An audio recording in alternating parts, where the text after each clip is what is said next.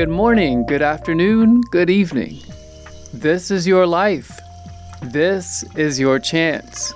Listen, the word for today is conservation. Have you ever heard a story that changed the way you do things? A few years back, I saw a video of a local economics professor that described the way his parents back in China used the same water first for cooking, then for bathing, and last for watering plants. This professor's story prompted me to begin turning off the water in the middle of my shower, and now I average about three minutes of water use per shower.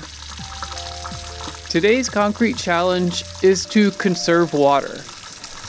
You might turn off the tap when you're soaping your hands or while you're lathering in the shower.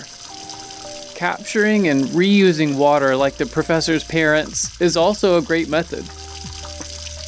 Water conservation is real and necessary for many parts of the world, and it will eventually become unavoidable everywhere. Hey, you are the kind of person who can do your part for future generations.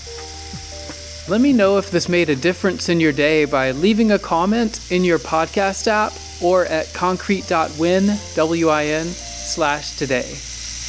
Check back tomorrow for a new challenge. Until then.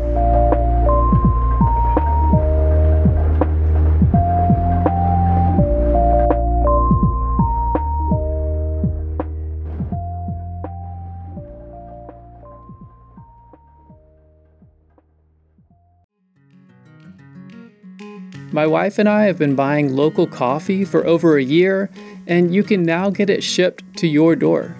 Brasshorn Coffee's number one goal is to impact people in a positive way through coffee and culture. They do this by sourcing green coffee responsibly, carefully roasting and brewing that coffee, and providing a welcoming space.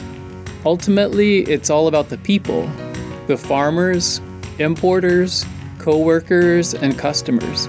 Coffee is great, but it's only as great as the people you share it with. Order today at brasshorncoffee.com.